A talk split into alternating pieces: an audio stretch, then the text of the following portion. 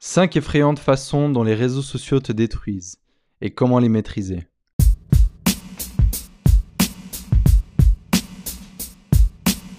L'ancien président de Facebook, Sean Parker, a admis lors d'une interview que les réseaux sociaux passent leur temps à exploiter les failles de la psychologie humaine et qu'ils en ont pris conscience mais l'ont quand même fait.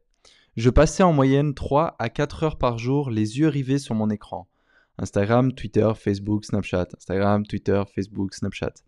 Le mois dernier, j'ai décidé de me déconnecter et voici ce que j'ai appris.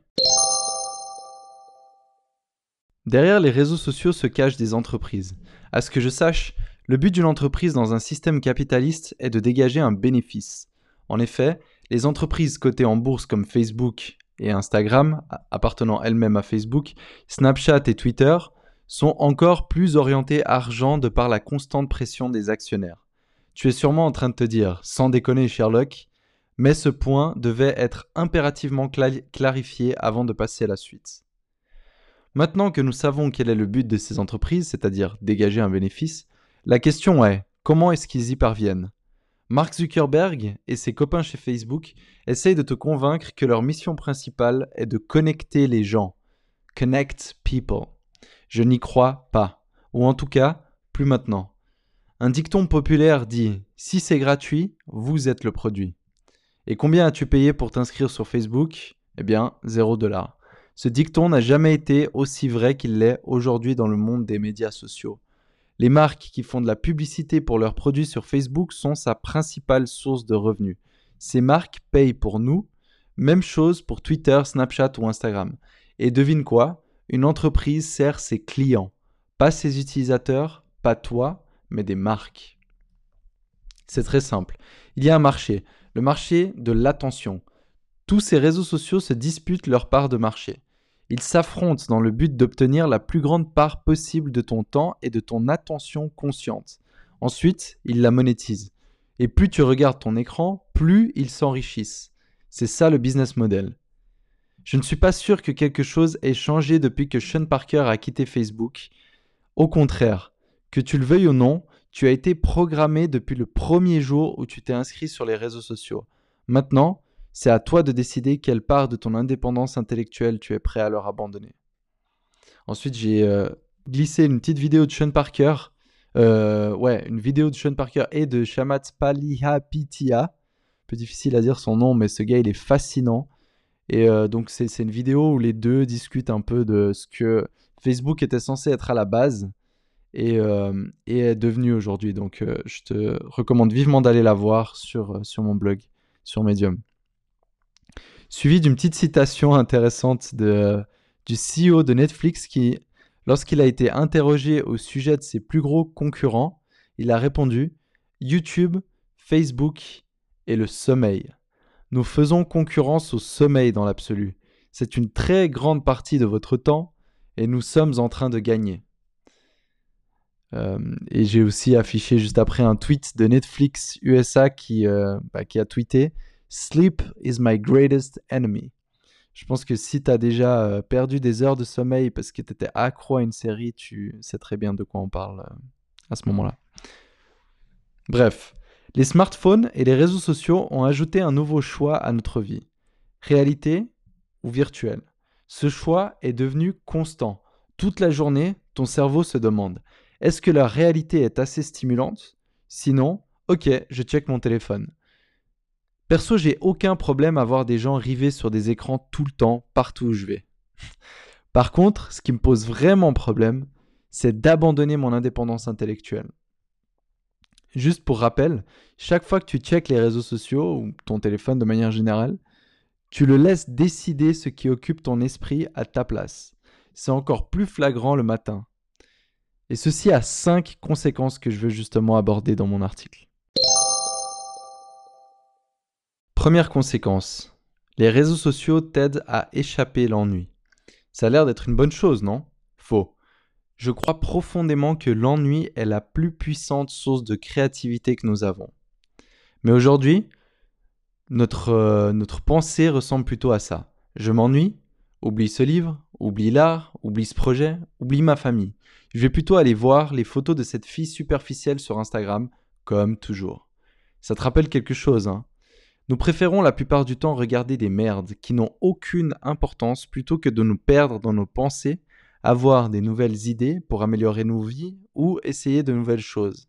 C'est de cette manière qu'un être humain rationnel se transforme en un parfait stupide consommateur. Hey, t'as vu les nouvelles chaussures de Kenny West? T'as vu cette vidéo? Regardez mon nouvel iPhone!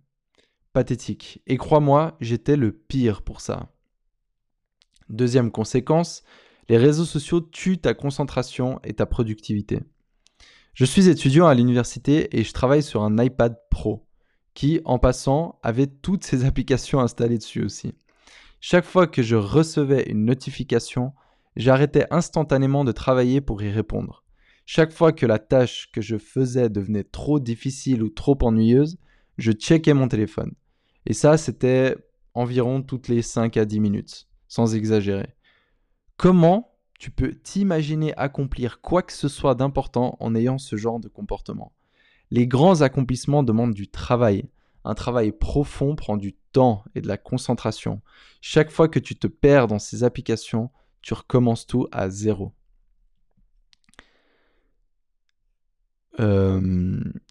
Conséquence numéro 3. Les réseaux sociaux te rendent accro aux récompenses de court terme.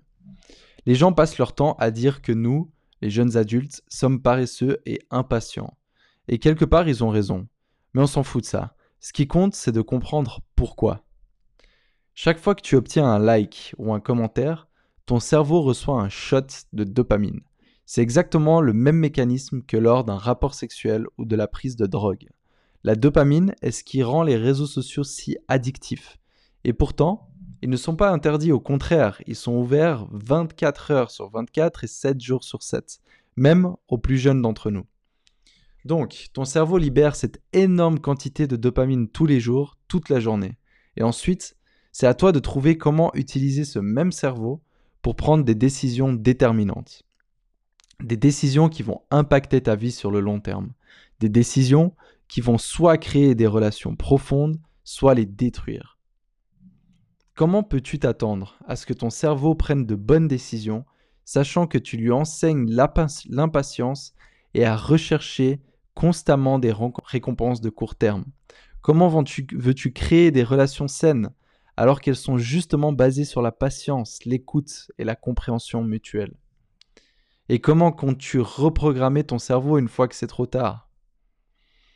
Des études, par exemple, montrent que le cerveau humain arrive à maturité à l'âge de 25-30 ans. De quoi veux-tu le nourrir d'ici là?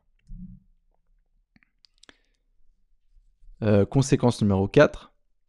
Les réseaux sociaux t'attachent à une fausse popularité fragile.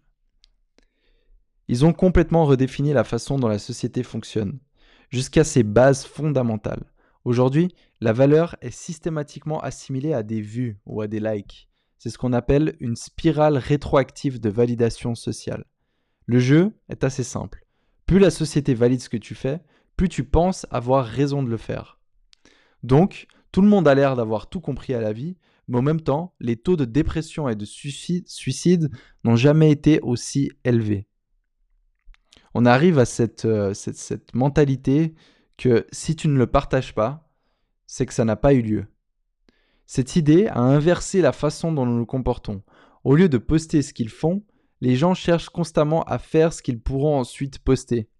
Faire ce qui est likable, ce que les gens aimeront. Tu vas visiter cet endroit qui ne t'intéresse pas réellement, tu prends une photo et tu pars. Tu achètes cette voiture que tu ne peux pas vraiment t'offrir pour avoir l'air cool sur Instagram. Tout le monde doit savoir que tu fréquentes cette école qui ne t'enseigne pas grand-chose au fond, juste parce qu'elle a une grande réputation. Tu passes ton temps à vanter ce job chiant que tu viens de commencer sur LinkedIn et sur Facebook parce que la société le respecte. Ainsi, la vérité est systématiquement confondue avec la popularité et la popularité s'est transformée en preuve irréfutable. Mais le pire est à venir. Les gens ne réalisent même pas ce qui se passe. Tu crois être sur le droit chemin jusqu'au jour où tout ça part en fumée. Qu'est-ce qui se passera lorsque la société arrêtera de valider tes actions? Quand tu réaliseras que tu as passé ton temps ou toute ta jeunesse à vivre pour des gens qui s'en foutent de ton bien-être? Que tu as fait confiance et a couru derrière des illusions pendant tout ce temps. La connaissance de soi-même est si importante. Apprends à te connaître et fais ce qui te rend toi-même heureux. Et pour finir, la 5e conséquence, c'est que les réseaux sociaux t'aident à fuir la réalité. Comme j'ai dit précédemment, ton téléphone et ta connexion Internet te donnent aujourd'hui la possibilité de choisir entre la réalité et le virtuel en permanence. Tu peux tout simplement passer toute une journée sans devoir faire face au monde réel. Mais ce n'est pas vraiment ça le problème. Le divertissement a toujours existé et c'est une bonne chose. Juste une question de dosage. Le réel problème apparaît lorsqu'on commence à fuir des situations réelles au profit du digital régulièrement. Chose qui était impossible avec la télévision par exemple, parce que maintenant c'est des gens qui échangent entre eux de manière digitale.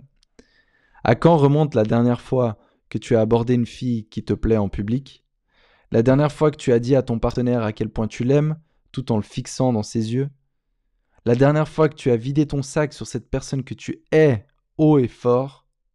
Tu vois, tout ça sont des situations qui te rendent anxieux ou anxieuse. Tout simplement parce que tu es humain ou humaine. Et il n'y a rien de plus normal.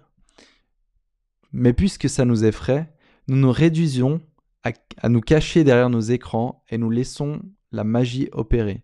Bien sûr, tu ne peux pas foirer sur WhatsApp. Tu ne peux pas avoir l'air con ou vulnérable. Et c'est bien plus confortable ainsi. Le problème, c'est que ces situations inconfortables sont celles qui comptent réellement. Ce sont ces situations-là qui font la différence. Elles sont faites pour être vécues. En les digitalisant, t'es juste en train de rendre ta vie encore plus vide. Mais bon, au fond, j'imagine que les réseaux sociaux peuvent connecter les gens dans une certaine mesure. Mais même là, je suis sceptique. Parce que regarde, ton cerveau pense que tu socialises car tu vois des amis sur des images. Mais la réalité est bien différente. En réalité, tu les vois beaucoup moins. Pas besoin de leur demander comment ils vont, tu sais déjà toute leur vie grâce à Facebook. Pas besoin de leur demander comment s'est passée leur journée ou leur voyage, ils l'ont déjà posté sur Instagram ou sur Snapchat Stories. Ils ne peuvent pas te manquer, il suffit de leur écrire sur WhatsApp. Pense à ça 2 minutes. Les réseaux sociaux sont en fait en train de nous séparer. Voilà, et finalement tu pourras me demander, mais pourquoi ne pas définitivement quitter les réseaux sociaux dans ce cas? Tu m'as sûrement revu sur Instagram et sur Facebook récemment, donc vraiment cette question est légitime. J'ai juste remarqué quelque chose qui m'a poussé à écrire cet article. Laisse-moi t'expliquer. Plusieurs personnes qui sont conscientes de mon social media break sont venues me demander pourquoi je fais ça. Je n'ai aucun problème à l'expliquer.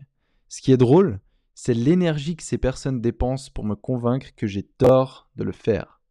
Au début, je trouvais ça marrant, puis ça m'a frappé.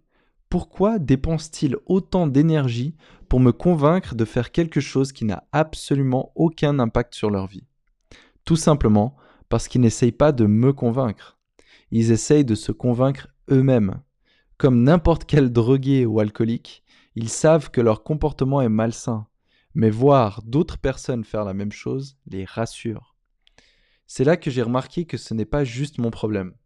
Beaucoup plus de gens sont accros aux réseaux sociaux qu'on ne voudrait bien ne le croire ou l'admettre. Et il n'y a aucun problème tant que tu réagis. C'est ce que j'essaye justement de faire. Les décisions radicales sont les plus puissantes et les plus efficaces. Tu veux arrêter de fumer? N'achète pas de cigarettes. Tout le monde s'en fout de tes patchs à la nicotine. Tu veux arrêter de boire? Arrête d'aller en boîte. C'est aussi simple que ça. Au début en tout cas. C'est donc ce que j'ai décidé, désactiver tous mes comptes sur les réseaux sociaux. C'est la meilleure chose que tu puisses faire, offrir une pause à ton cerveau et arrêter de te concentrer sur ce que les autres pensent de toi. Comme ça, tu pourras enfin peut-être commencer à vivre selon tes propres règles. Puis je me suis promis une chose, chaque fois que je ressentirai le besoin d'utiliser un réseau social durant ma pause, je noterai la raison pour laquelle j'en ai ressenti le besoin sur une liste. Ainsi, quand je serai revenu de mon break, je saurai comment utiliser ces apps intelligemment. Aujourd'hui, ma liste est toujours vide. Tu crois que tu as absolument besoin de ces applications? Eh bien, c'est faux. Je vois toujours mes amis, je sors toujours, je suis l'actualité encore mieux qu'avant et je suis à jour en ce qui concerne le monde économique et mes études. En plus de ça, je suis 10 fois plus créatif, plus productif, plus concentré, plus attentif, plus présent, plus communicatif et, de manière générale, plus heureux. J'ai même écrit mon premier article que j'ai publié pour la toute première fois de ma vie. Seule exception, je n'attends plus que de pouvoir partager cette expérience avec tout mon entourage. C'est donc cela. Les réseaux sociaux sont un outil sain lorsqu'il s'agit de partager du contenu de qualité et de le consulter. J'ai remarqué que les meilleures apps pour ce faire sont aujourd'hui YouTube et Medium, s'ils sont utilisés à bon escient bien sûr. Ce sont d'incroyables sources d'informations que j'ai beaucoup utilisées durant mon break. Mais comme dirait mon ami Mehdi Ismour, tu ne devrais pas arrêter de sortir pour régler ton problème d'alcool. Tu auras seulement maîtrisé le problème une fois que tu seras capable de sortir et de t'amuser sans boire. Cependant, les réseaux sociaux sont construits par les meilleurs ingénieurs du monde. Ils savent exactement comment fonctionne ton cerveau et comment le manipuler. Apprendre à utiliser ces apps intelligemment demande du temps et des efforts. Mais c'est possible et surtout, c'est urgent.